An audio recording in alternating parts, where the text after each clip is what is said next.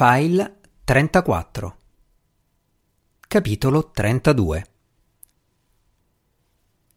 Come Brecker aveva previsto, penetrare nel magazzino era stato semplice una volta che i suoi uomini avevano eliminato le guardie al cancello. Loxin non aveva piazzato nessun soldato all'esterno, un errore dettato da un'eccessiva sicurezza. Ora il sudafricano aveva il vantaggio di una posizione sopraelevata nell'ufficio, in cui si sentiva ancora forte l'odore di aglio. I filippini si erano trincerati dietro le autopompe. Van der Waal, in veste di cecchino, era appostato su una passerella fra le travi del soffitto, mentre gli altri mercenari erano dispersi lungo il perimetro, pronti ad aprire il fuoco appena avessero ricevuto l'ordine. La reazione alle prime parole di Brecker era consistita in qualche colpo sparato a casaccio e alcune imprecazioni. Ma dopo qualche tiro preciso di Van der Waal era ormai evidente che qualsiasi tentativo di contrattacco sarebbe costato troppo caro. Brecker si rifece vivo dagli altoparlanti.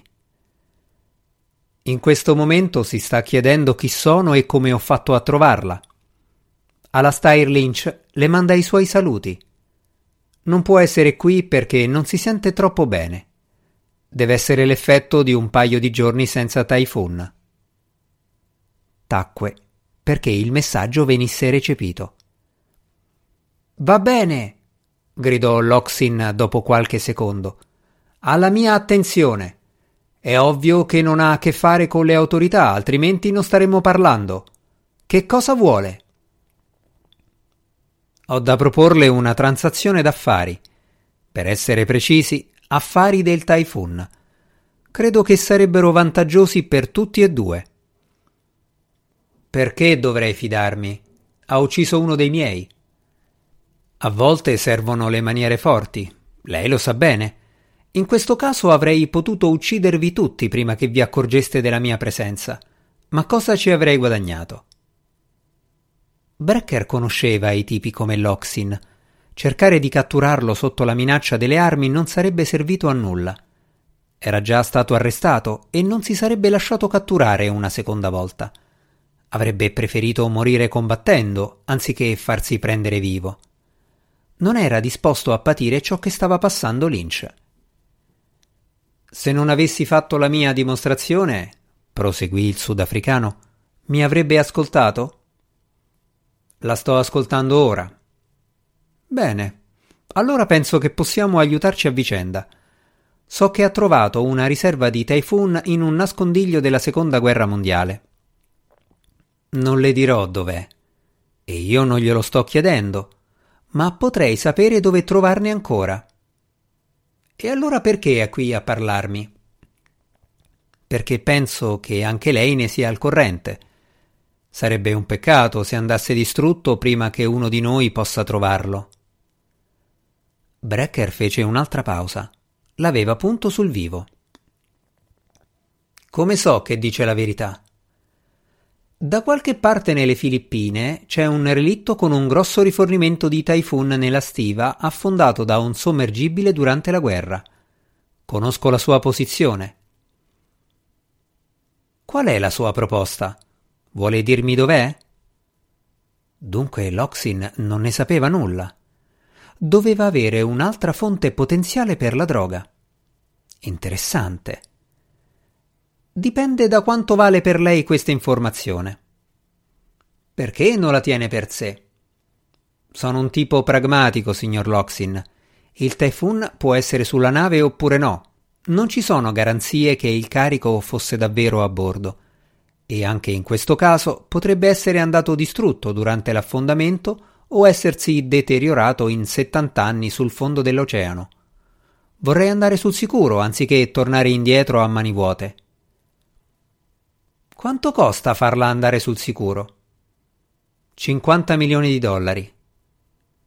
Brecker sentì una risata dal piano terra.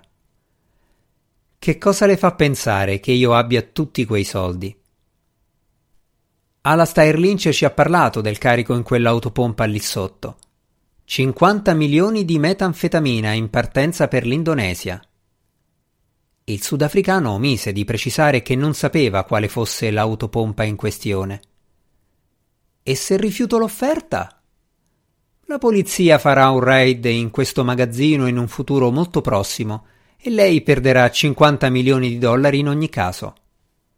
Ma lei non avrà il Typhoon. Dovrò tentare la sorte e cercarlo per conto mio. D'accordo. Quando vuole i soldi? Secondo Lynch, la merce dovrebbe essere consegnata tra una settimana. Mi aspetto un bonifico lo stesso giorno in cui lei riceve il pagamento. Chi mi garantisce che mi dirà la posizione dopo aver avuto il denaro? Gliela dirò prima del bonifico. Silenzio. Dov'è il trucco? Il trucco è che se non mi paga dopo aver avuto la posizione, faccio esplodere il relitto e tutto quello che c'è dentro.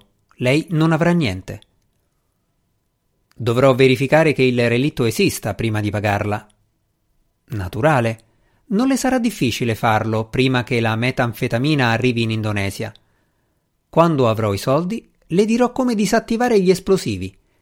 Saranno pronti a detonare se qualcuno cerca di toccarli, quindi non provi a disinnescarli senza le mie istruzioni. Siamo d'accordo? Abbiamo un altro problema, disse Loxin. C'è qualcun altro che cerca il Typhoon. Si chiama Juan Cabrillo. Sì, l'ha già nominato. Credo che rientri nella categoria non è un mio problema. Lo è se Cabrillo trova la nave prima di lei. Non la troverà. Sono l'unico a sapere che esiste e cosa contiene. La donna che mi è sfuggita ha sentito tutto quello che ha detto. Lavora con Cabrillo.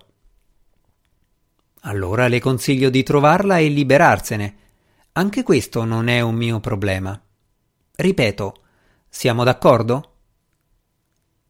Mentre aspettava la risposta di Loxin, il sudafricano sentì la voce di Van der Waal dall'auricolare. Movimento vicino al mezzo d'aeroporto. Brecker tolse il dito dal pulsante del microfono. Uno degli uomini di Loxin? No, quelli li abbiamo tutti sott'occhio. Credo sia la donna. Abbattila. Facciamo questo favore a Loxin. Non ho un tiro pulito. Ora vedo la portiera che si apre. È appena caduto fuori il morto al volante. Brecker abbassò lo sguardo verso il mezzo aeroportuale, ma anche per lui l'interno della cabina non era visibile, solo la bocchetta frontale che si muoveva. Ora la vedeva puntata verso la passerella in alto nel magazzino, il punto in cui era appostato Van der Waal. Via da lì! Fu quello che riuscì a dire prima che l'acqua fosse sparata a tutta forza, colpendo il suo migliore amico nell'istante in cui si alzava per scappare. Il getto potente sollevò Van der Waal in aria, scagliandolo oltre il parapetto come una bambola di pezza. Brecker lo guardò con orrore mentre precipitava, battendo il cranio su un'autoscala prima di schiantarsi sul cemento quindici metri più in basso. La superiorità strategica era finita. Uccideteli tutti! Urlò Loxin. Mentre nel magazzino si scatenava una sparatoria, spinse la rossa nell'autopompa più vicina e avviò il motore. Che nessuno esca! gridò Brecker via radio ai suoi uomini. Ma era troppo tardi. Malgrado il fuoco di fila, il camion sfondò la saracinesca più vicina lacerando il sottile strato di alluminio. Doveva essere quello carico di metanfetamina. Non possiamo farlo scappare. Lasciate perdere gli altri e raggiungetemi fuori. Voglio la testa di Loxin, ordinò Brecker. Ma lui non era il solo a dare la caccia al capo dei ribelli. Con un ruggito del motore, il gigantesco mezzo aeroportuale balzò in avanti, squarciando ancora di più la saracinesca e lanciandosi all'inseguimento.